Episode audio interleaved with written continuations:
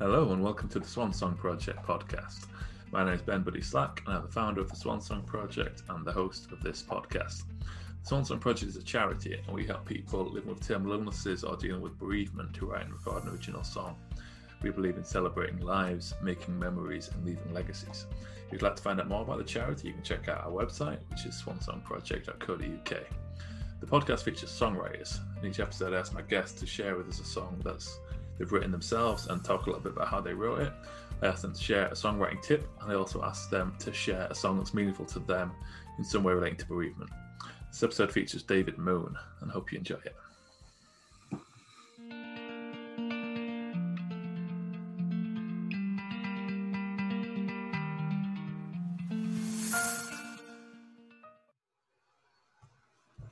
Okay, today I'm here with David Moon. Thanks for joining me, David. Uh, you're welcome. Yeah, it's lovely to be here. Nice to meet you, Ben. Yeah, looking forward to talking to you. Uh, this is the Swan Song Project podcast. For anyone who's new to the show, uh, each week I have a different songwriter on, and I ask them to share with us one of their songs. We have a conversation about how they wrote it. I ask them to share with us a songwriting tip, and I also ask them to share with us a song that's meaningful to them in some way relating to bereavement. Um, so today David's with us, and David's here in kind of two hats in a way. So it's kind of an interesting uh, way we came to be talking here. Um, I'll let you tell the story. In fact, David, it's probably better coming from your mouth than mine. Do you want to tell, give us a little bit about your background and where you? Yeah, yeah, I'll give it a go. Thanks, Ben. Um, so, I um, so I work at Full Circle Funerals in the Harrogate service, and I've been um, here since January, so coming up to four months. Um, still kind of finding my feet, but it's all going really well. And it's really positive. Um, for me, I've uh, it's a bit of an unusual career shift because I used to be a teacher. I was, I was a high school music teacher for, for 10 years. Um, and we moved into back to Harrogate. Grew up in Harrogate. Moved back here uh, last year, and um, I'd always had it on my mind that I wanted to break away from teaching and try something new. And uh, the move and a few changes in my circumstances just made it formed a bit of a catalyst, I suppose, and just um, got me out of teaching and got me thinking about what am I like to what am I like to do. Um, and yeah, it's a funny story really. My sister was walking by the Harrogate service and there was a sign up saying, um, you know, position available. Uh, please email uh, David and you know to express your interest. And um, I was looking for a few other jobs at the time, and it struck me as it's quite unusual. My my sister and I kind of laughed it off a little a little bit initially, just thinking, oh, wouldn't that be unusual?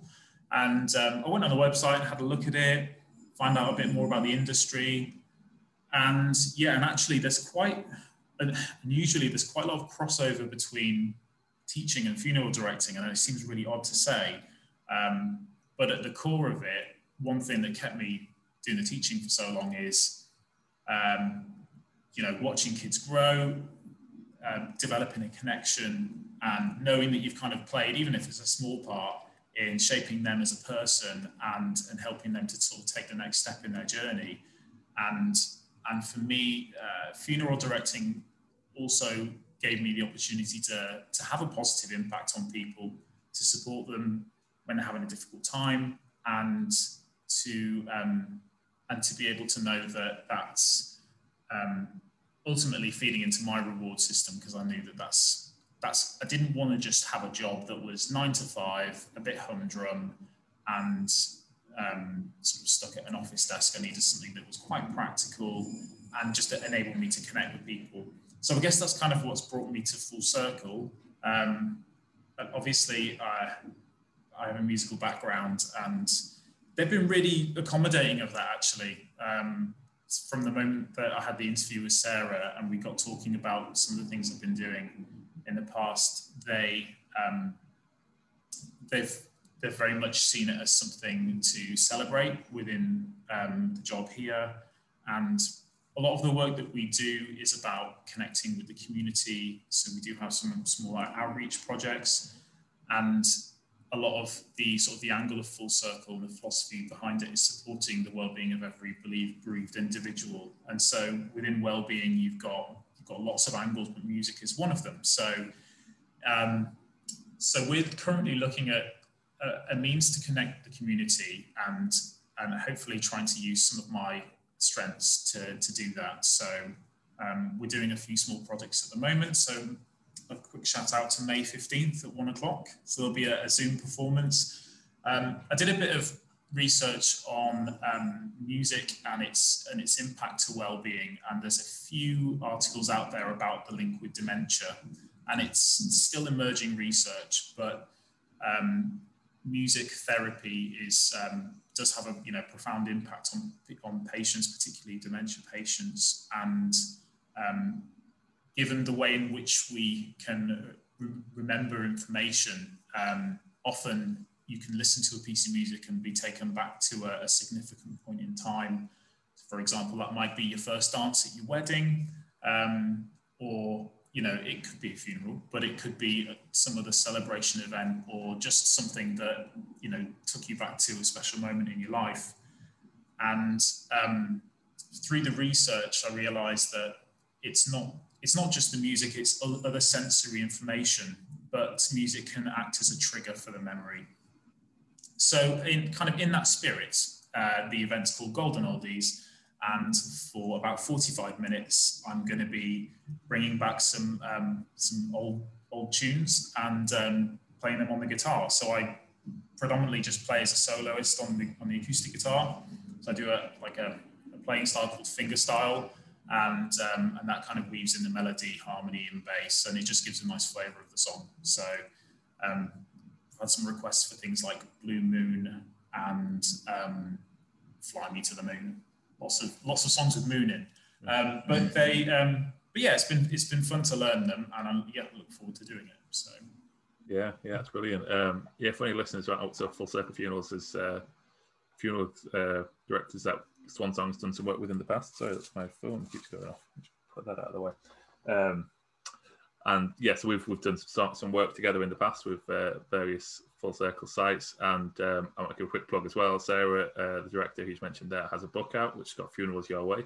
And this year she's donating the profits of it to the Swan Song Project. So if anybody listening is interested in finding out some more about about funerals, but also supporting the project, you can find that book on uh, on Amazon. It's called Funerals Your Way by Sarah Jones, isn't it? Um, but yeah, that's great. It's, it's interesting. So, a funeral director is not something that you kind of think of as a job that you get into in that way. I don't know why it always seems like one of those jobs that I don't know. It doesn't seem like something you see an advert for and apply for. I guess because it's kind of dealing with quite intense stuff in a way. You know, um, how have you found that part of it? I mean, obviously it's a funny time to start at the start of a lockdown, starting in January. Um, but how have you yeah. found that part of it? Of the you, I think, have to work with a lot of people in difficult. Yeah, times. I think I think it's it's safe to say that I was um, I was a bit cautious at, at the start.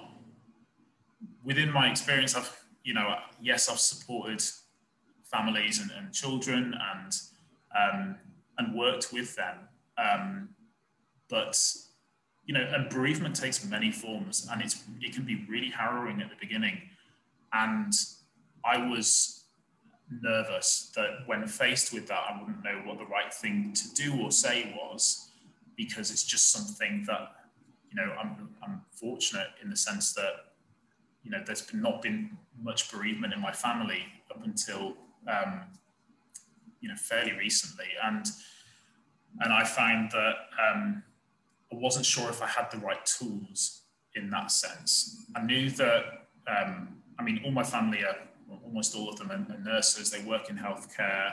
You know, I've been surrounded by that growing up, and, and it felt like sort of the practical nature of the job wasn't something that was going to be um, phasing me or sort of getting in the way.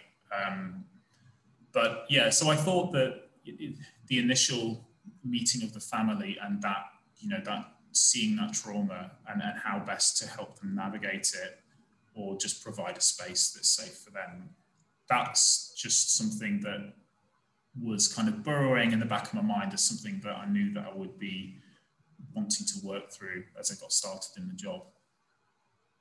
Yeah.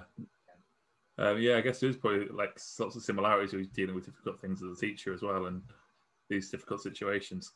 Um, yeah, but yeah, I'm glad it's uh, it's going well for you and it's brilliant that they're so open to using your musical skills as well as part of it. Like it's always it's always nice to hear when you know, more music's involved in anything, it's always a good thing in my opinion. Yeah, definitely. I mean, when I got into teaching at first, it was, I mean, don't get me wrong, I got a lot out of it, but it, it, at the beginning, it was I, I, was a guitar tutor beforehand, and I was performing, and it felt like a convenient shift as my as I was raising a young family, and it felt stable and secure.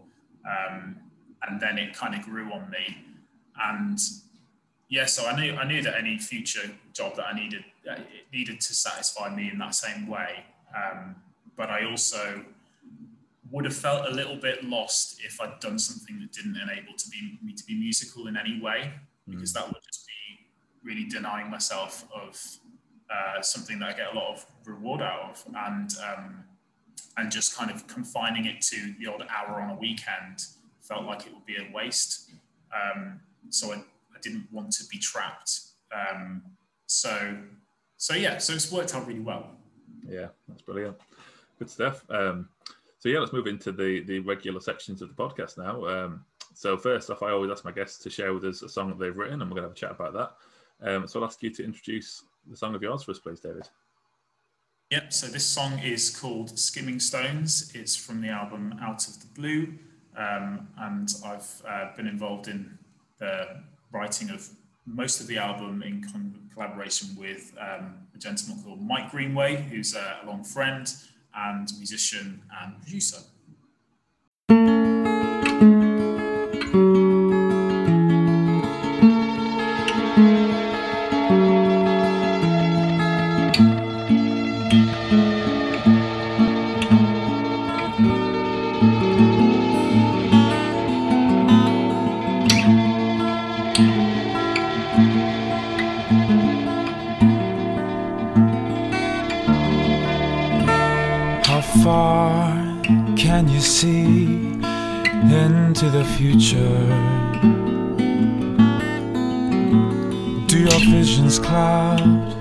Perception of reality? Don't be a dreamer. Keep your feet on the ground with a sound of clarity.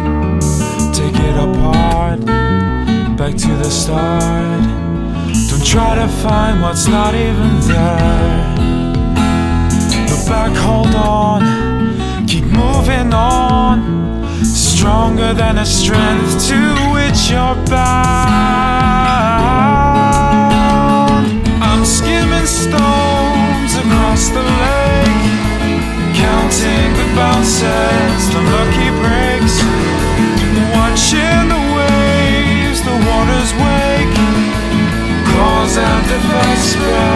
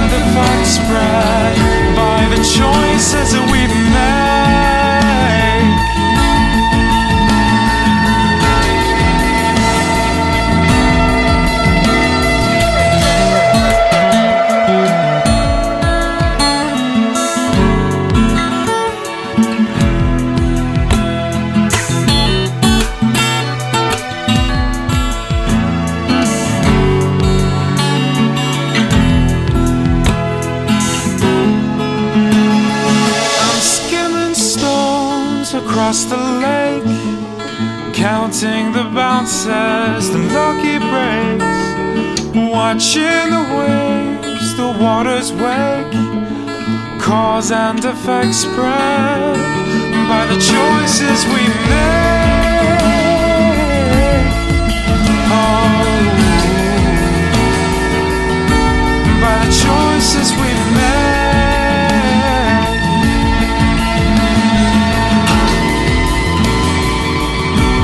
By the choices we make.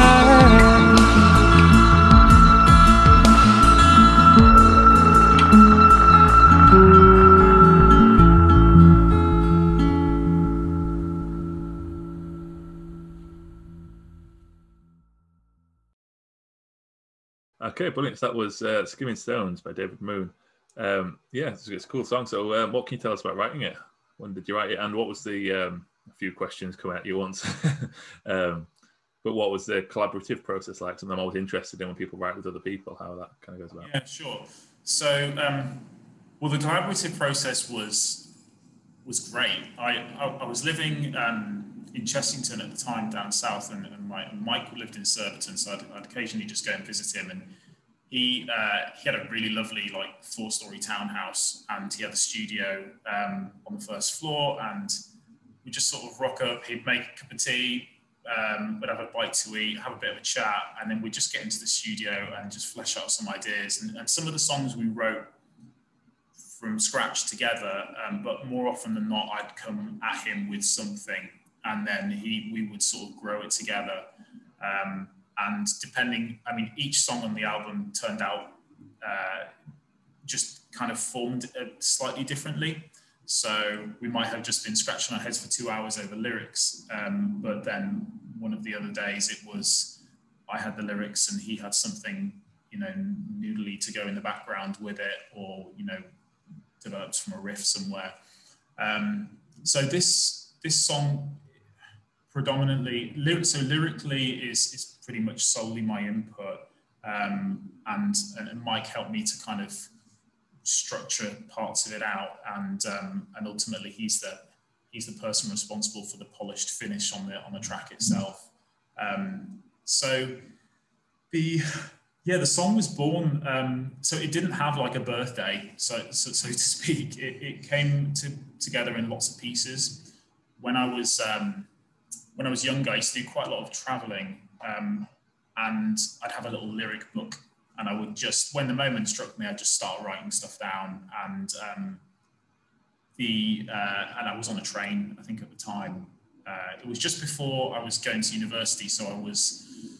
Uh, thinking about my future and um, going on all these little journeys to went to Reading, Coventry, London, uh, Dartington, just looking at these different places, what they have to offer, and and it got me, it got sparked some creativity in thinking, what's my future going to be like, um, and and just kind of playing with those thoughts. So the I guess the lyrics tell a bit of a story of, of a bit of a struggle, uh, a personal struggle of mine, which was um, what is uh, what is possible in my life. What what do I think I can I can do, or to stretch it, what would be my dream, hopes and dreams for myself, and then that's kind of tempered with what's what's realistic.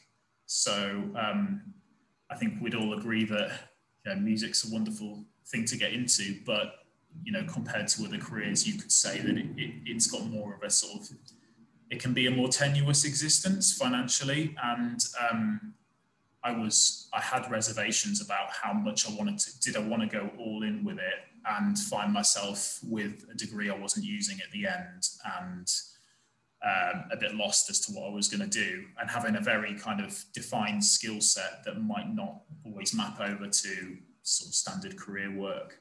So, um, so it's kind of a narrative about um, how uh, I really want to do it, um, but then it's just you know, hold on, have you really thought about this? Um, so, so that's kind of like part of the, the sort of the verse content, um, and then the other part came from um, a.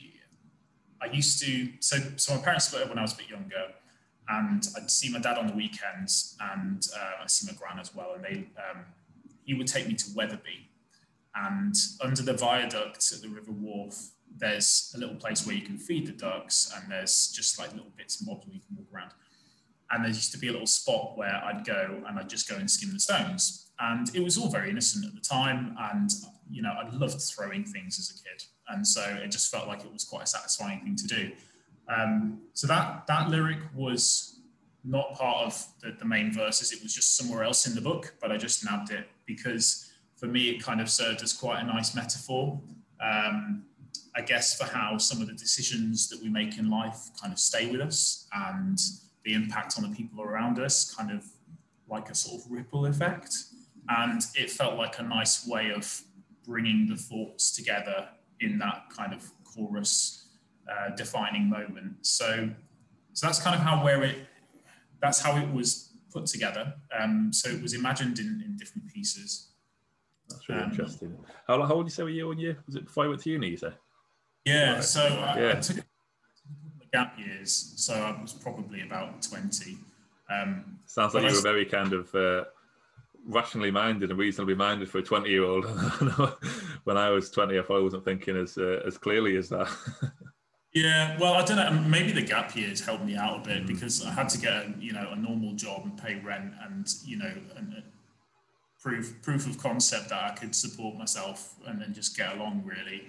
Um, but they were quite useful gap years because it made me realise that yeah, I did want to do it. Um, if this is going to be the life without kind of really trying to do something meaningful, then I didn't I didn't really want it. So um, so it felt like it, it was a song about just kind of weighing it weighing it up. And but I did know I did knew in my heart at the time that yeah, I was ready to take a leap of faith and um, and you know, growing up in a little place like Harrogate, um, moving to southwest London uh, without any family around, it was a big deal in my head, and um, so so yeah, there was there was lots of emotion around it, and hence the you know hence the, the scribbling in the in the lyric book and trying to get some of it out. Um, so that's kind of the, the, broad side of things. And, and then later I turned up at Mike's house um, with um, bits of chord work. And, and often what happens is I don't necessarily have a full structure of a song. I've just got a bit that I like. And then we just kind of like work on developing it together. Um, so the song was part of my degree was focused on um, it was a music performance degree focusing on extending techniques within the guitar. So it was the the album is a concept of, of kind of a vessel for, for exploring those. Um, and I was dabbling a lot at the time with altered tunings. So I'd regularly use um, like a, this one's in a, in a drop D tuning. And and it does it does add to the sound, but for me, messing around with the guitar and, and kind of changing the tuning means all the chords are different and the shapes are different. So it, it it's purpose I, I, do it to purposefully confuse myself because it's very easy to to just think as a kind of music theorist and go well i'm going to do these chords and then i'm going to use that seventh chord to then you know um, modulate to that key in that chorus and all of a sudden you end up with a really formulaic outcome. Um, so i wanted to so it was purposeful to to allow me to get back to just being creative. And um, so the verse is only two chords, but it goes from an A to it, and it ends up going to a D6 chord, which I just wouldn't have picked otherwise if it weren't for just sort of messing around and not thinking too much about where the chord's coming from or going to.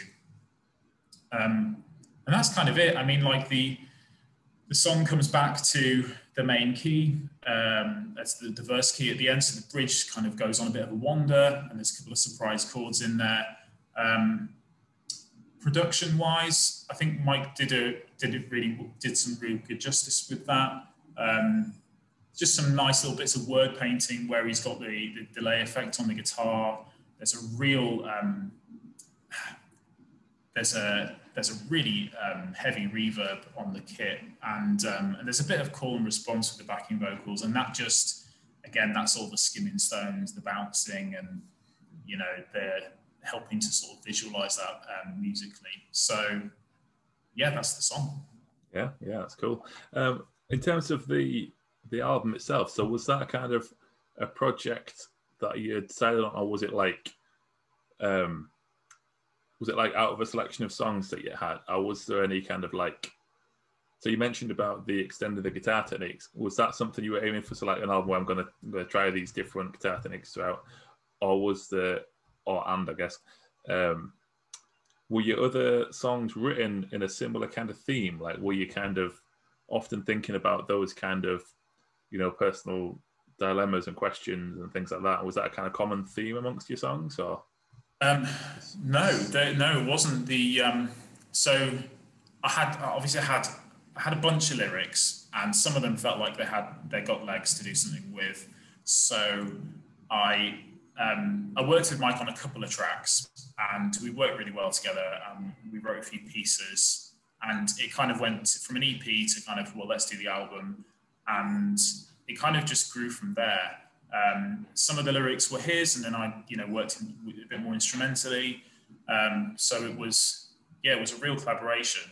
Um, from from the perspective of where I was at with my with my music and my degree, it was um, it made it interesting for me to say, okay, well, I'm working with. So I was doing um, techniques around body percussion and, and harmonics, um, and other forms of tapping and things like that. So it felt like um, it would be really cool and different to try and work this into the songwriting itself. Um, and it felt like at the time, I mean, this, you know, time has really moved on, but at the time it felt quite fresh and there wasn't really anyone else out there that was offering that. Um, so I felt like I was kind of onto something and it was, it was a good feeling. And, and, and, and that's just, that's kind of the, the lyrical content of the album moves around quite a bit, but it is generally on the narrative of um, yeah, exploring my personal emotions, and and some of them have been through you know relationships, um, and you know type and, and, and, you know types of loss within that, um, and then just yeah, just general reflection and contemplation. Yeah, that sounds good. And was it a conscious thing, like um, what you said about the the theme for Skimming Stones and those decisions that you were making at the time, was it like that was just something that was on your mind a lot, and then you thought, "Well, I'll write a song about this because this will be an interesting song," or was it a bit like a it's on my mind, so I'm going to write about it, see how that works out there. Yeah, so um, so I'm not a career songwriter, um, and so I I don't just go and sort of find my special room and all of a sudden lyrics flow. It's uh, it's it's my kind of own music therapy. If I'm working through a problem or a dilemma, or I've got something that's heavy on my mind, um, the lyrics, uh, writing lyrics is is a way of me uh, getting it out and processing it. Um, and the experience of creating music from it is um, I mean, that's that kind of helps me. I guess it's it's my own sort of music therapy, but um, but you know, it's also nice at the end because you've made something and maybe you're past whatever event you were thinking about or whatever's kind of got you stuck, um, and then you have there's something that you've made at the end and you can share it and it can mean different things to different people. So I can't see why more people aren't aren't using it as a as a way of kind of pushing through any difficulties that they've got. Yeah, I think I agree completely. I think that's I think it's an often an overlooked. Well, uh, it needs needs a PR job. I think that benefit of um, of songwriting and of creative practice in general. I think a lot of people think of it as you know it's it's it's a means to an end. You know, like it's you do it to have something to sell or to perform or something like that, rather than thinking of it for that own personal therapeutic benefits. And it's something that come, comes up a lot with Swan Song is that people are writing the songs and you know, they might think, oh, I'm writing this song to leave for my kids or something like that. But then the process of doing it, you can have all these reflections and um, and yeah, the sense of pride you have in having something permanent and you know, like it's it's always nice to share that with people. But even if you just someone does that in their room by themselves and finds some benefit in reflecting on whatever it is they're thinking about and putting into a song. Yeah. And any songwriting I've done has never been for any perceived commercial value.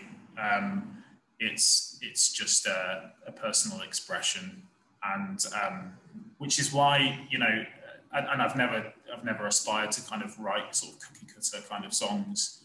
Um, and there are people that do that and do it very well, and I'm sure they enjoy it. Um, but that would kind of go against the point of why you're doing it in the first place, I think. Yeah, there's a great quote by someone. I can't remember what it was now. Uh, I'm going to butcher this. I'm going to do a really bad job of it. But there's someone who's a great songwriter and said they, they write three types of songs. Um, ones were to make money, one was something else, and then one was for themselves. So yeah, they'd write songs that were just just for their for their own purposes because they enjoyed writing them, and write the ones what like this is the song what what it's going to sell. And I can't what the other one was. It might be songs to uh, to perform or something like that. But I've got a feeling it was something. Yeah, it might have been that. It might have been songs that I know will be good fun to play live, ones that are going to be good commercially, and ones that are just for my own personal benefit. Um, yeah, interesting stuff. Um, let's move into section two now, shall we? This is where I ask I ask my guests to share a songwriting tip with us. Um, so, what would your tip be for us, David? Um, brilliant. Yeah, so I had a, a little think about this. Um, I'm going to use my guitar if that helps. Well, yeah, it certainly will help me. Um, hopefully, it'll help anyone else that's listening. Um, so, so often I, I, work with composing with students at school, and um, and some of them would be writing songs, and we'd be talking, brainstorming through ideas. So, so it might be that a lot of your uh, audience maybe are aware of this, or it might be brand new. Um, so, but in any case, hopefully it will be something something to somebody. Um, so we're going to look at not lyrics or melody, but actually the the backing stuff, the stuff that goes on behind the scenes. So the chords and the harmony and the things that make up the, the all the background sound. Um, so and it's kind of from the perspective that let's say for example that maybe you've got a simple chord progression so you've got three or four chords and you kind of know how they fit and you, you're strumming them along on a guitar or something and you're looking to do something a bit more interesting so you're looking to just explore some opportunities so um, this is my guitar and um, for the purposes of this example, let's say that you've picked uh, the following four chords. So let's say that you've got a, uh, a C chord, uh, an A minor, an F, and a G. So you could you could happily strum them a bar on each one and sing along, and I'm sure you'd create something really nice. Um, but you might be left with a feeling that what you're doing is maybe a bit overplayed, something that's been done a lot, um, and you might find that you just doesn't spark much creativity, or maybe you've already written loads of songs like that and you want to do something different. Um, so one thing you can do is rather than just play as I've done the chords in what's called root position. Uh, so what that means is well, for the C chord, which would have a C, E, and a G, the C is always at the bottom, um, and then the same for all the other chords. The A minor would have the A at the bottom, the F would have the F, uh, the F major would have the F at the bottom, and so on.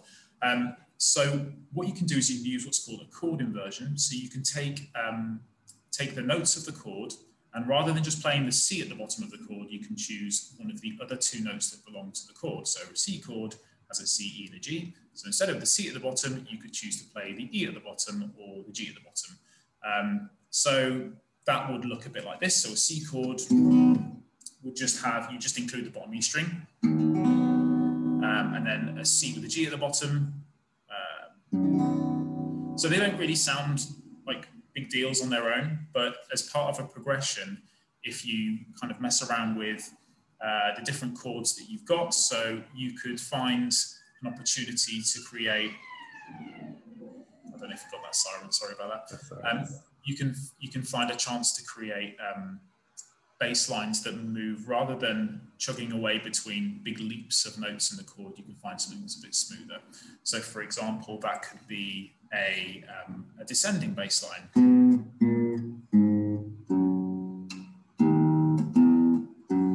Something similar to that. And you can accommodate that within your chord. So you'd have a C, and then you'd have a C with a B. So that's uh, one of the uh, possible inversions. You'd have A minor, um, and then you use a descending note, the A minor. Technically, it's an A minor seven because it's the G, um, and then you've got just a standard F, and then you, the rest look like they're in more or less root position. Um, so that would go, um, could sound a bit like this.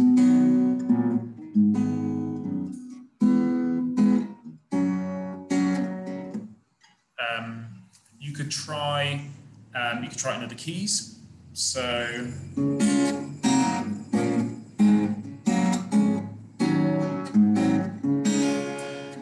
Um, so it's just some opportunity to try and do something a little bit different. There's a little bit of theory that you'd need to know. So you need to know what chords can I use in, in the key that I've chosen, and then what are my possible chord inversions, and then you'd have to kind of sketch out what direction your bass line wants to go in, and you'd have to kind of work the chords around to follow it. Um, lots of um, you know mainstream pop artists use this. Um,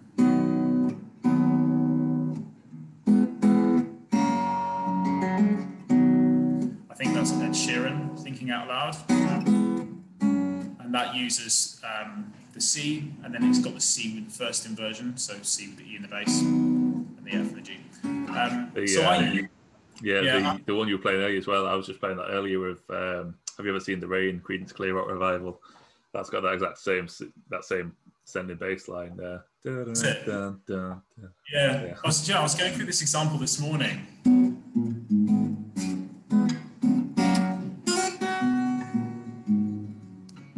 It's very popular. It's very kind of. It's, it's just it's just such a good sound to it, isn't it? kind of. Uh, and you know it's used a lot in i mean they they used it 100 years ago with like pachelbel's canon has has got a similar sort of descending bass you've got jack johnson better together.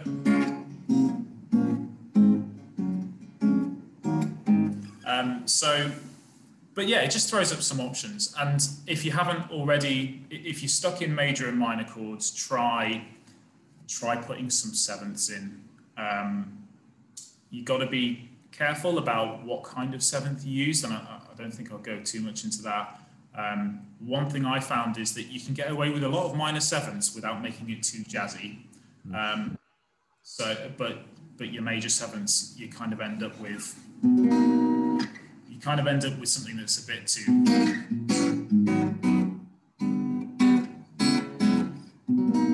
It just feels a little bit forced on the jazz front. So it kind of want to do, but um, exploring, getting yourself away from just major and minor chords. Try some inversions, um, and and if you if you feel able to aim to to decorate your chords with some some sevenths or even even ninths.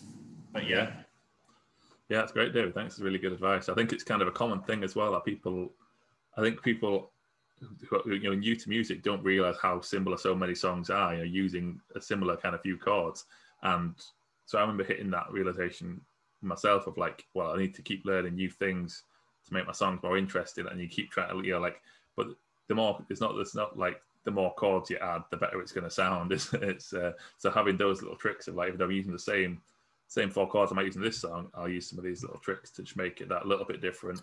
Um, that can be that work. can be as simple as when you get to your second and third verse, you can actually use that as a as a means of pushing forward a bit of development and and adding something different so that you're yes you've got a new lyric and your contour of your melody is broadly the same with some decoration but you also have something in the accompaniment that drives the music forward and harmony you can do that with the with the chords you choose and what you do with them yeah, yeah, that's brilliant, David. Thank you. Um, so let's move into section three now, we? This is where I ask my guests to share with us a song that's meaningful to them in some way relating to bereavement. Um, so I'll ask you to introduce your your choice for this one for us, please, David. So this one is, is known by a few names. Um, it's most commonly known as this being called the South Wind. Um, it's a traditional Irish uh, tune. Um, the version that you'll see me play is by um, a guitarist called Al Petteway, who's um, extremely talented and great at arranging traditional music. Um, and the version that I've got, the published performance, is, is called The West Wind, but it's known by a few names.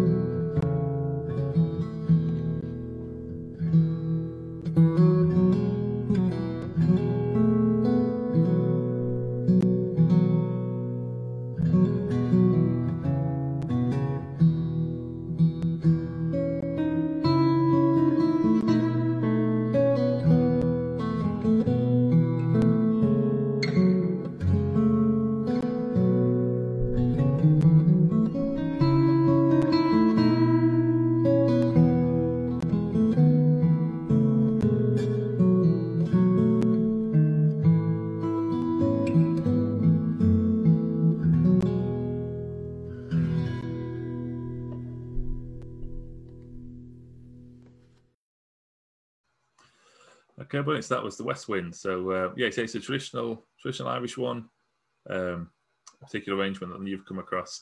Um, why did you choose that that piece first? It's a lovely piece. Um, I, my yeah. my background's in Irish music, so anything okay. those kind of stuff kind of uh, really pulls my heartstrings. But it's a beautiful. Oh, nice. Well, um, well, yeah. Feel free to fill me in as well because it's not it's not necessarily my background, but um, I do um, on a sort of personal level with with sort of developing repertoire, I I come across all sorts of things, but I really like um, I really like uh, guitar traditional arrangements, um, and so I had a kind of a vested interest in it initially.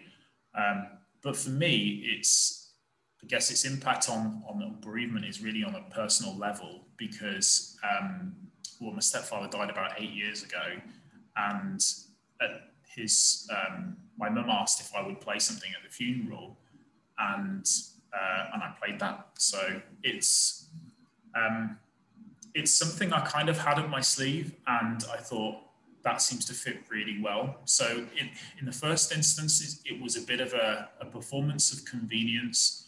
Um, I'm okay saying that now, and it's you know because I think differently now, but um, it's essentially it, it resonated with me on a few reasons. Firstly, if you are ever involved in planning a funeral and um, or just delivering something in a funeral, the sheer act of you being involved in it um, makes it more of an event in your head. Um, I can think back to that moment and I can think back to when I played, I can think back to the space, to the, to the way I spoke to, to my family afterwards. And so my the biggest gift I've got is that I've got this um, I've got a really sort of deep memory of the experience, mm. and I would encourage anyone that feels able to um, that has suffered any kind of bereavement has the opportunity to become involved in a funeral, and specifically from my experience musically, um, it it does a lot for you. Um, but it also gives you something as well, some, something to take away for a long time. Um, so my my stepfather was uh, a uh, fiddle player and he played the mandolin and he had a ceilidh band and they performed all over the place and he was brilliant. Uh, he was a real um, he had uh, he was a great flat picker on his on the mandolin. I couldn't do half the things that he does and um, he grew up with a lot of the traditional music and so I knew that he wouldn't know it and I knew that other people would be able to acknowledge that. So it felt like it was, it felt like it worked. Um, and I like the way that, from what I've learned about it, what I really like is that whilst I had learned the piece away from any lyrical content um, associated with it, so when I discovered a little bit about what the lyrics were for the piece, it was really uh, warming for me to know that there's there's quite a good link with bereavement, and that some on some level, perhaps musically, um, that that was speaking to me. So I'm going to read out one of the verses if you don't mind. Yeah, please do. Um, so it says, uh, "South wind of the gentle rain, you banish winter weather, bring salmon to the pool again, the bees among the heather. If northward now you mean to blow, as you rustle soft above me, Godspeed be with you as you go, and a kiss for those that love me. So, um, so I really like that. That's really that's quite powerful to me. And um, my my stepfather was a really kind and gentle man. Um, you know, he was only in my life for a short period of time. Yeah, I think it was with my my mum for about five six years, but I guess you could say, kind of like the south wind, um, he brought like a renewed happiness in amongst the family and my mum and the rest of the family. And, and, we were really lucky to have him in our lives. So for me, it's in terms of the piece and the choice, it's it's really my my personal interpretation and, and the impact that it's had for me um, and and the connections I've kind of made along the way with with, with my own experience. Yeah, that's beautiful, David. Thanks for sharing. Um, I love it when like that's what I always think the the aim with the music should be that it tells the lyrics, in, you know, it communicates the same message as the lyrics, but without the uh, the words. So it's kind of great that it kind of did that for you in that sense there. Yeah, yeah, I found it really, um, I found it a really pleasant surprise that only later on did I find out that that, that lyrically it's it, it makes a lot of connections and um, and yeah, it was lovely to know that to musically it, it, spoke to me as well. So yeah, yeah, it's a beautiful piece. Um, how did you find the performing at the funeral? Like, um, just like you know, on an emotional level. So we talked a little bit about obviously the power of the event and things. Um, was it? And did, had you done a lot of performance beforehand? Like, were you, you were kind of seasoned at performing?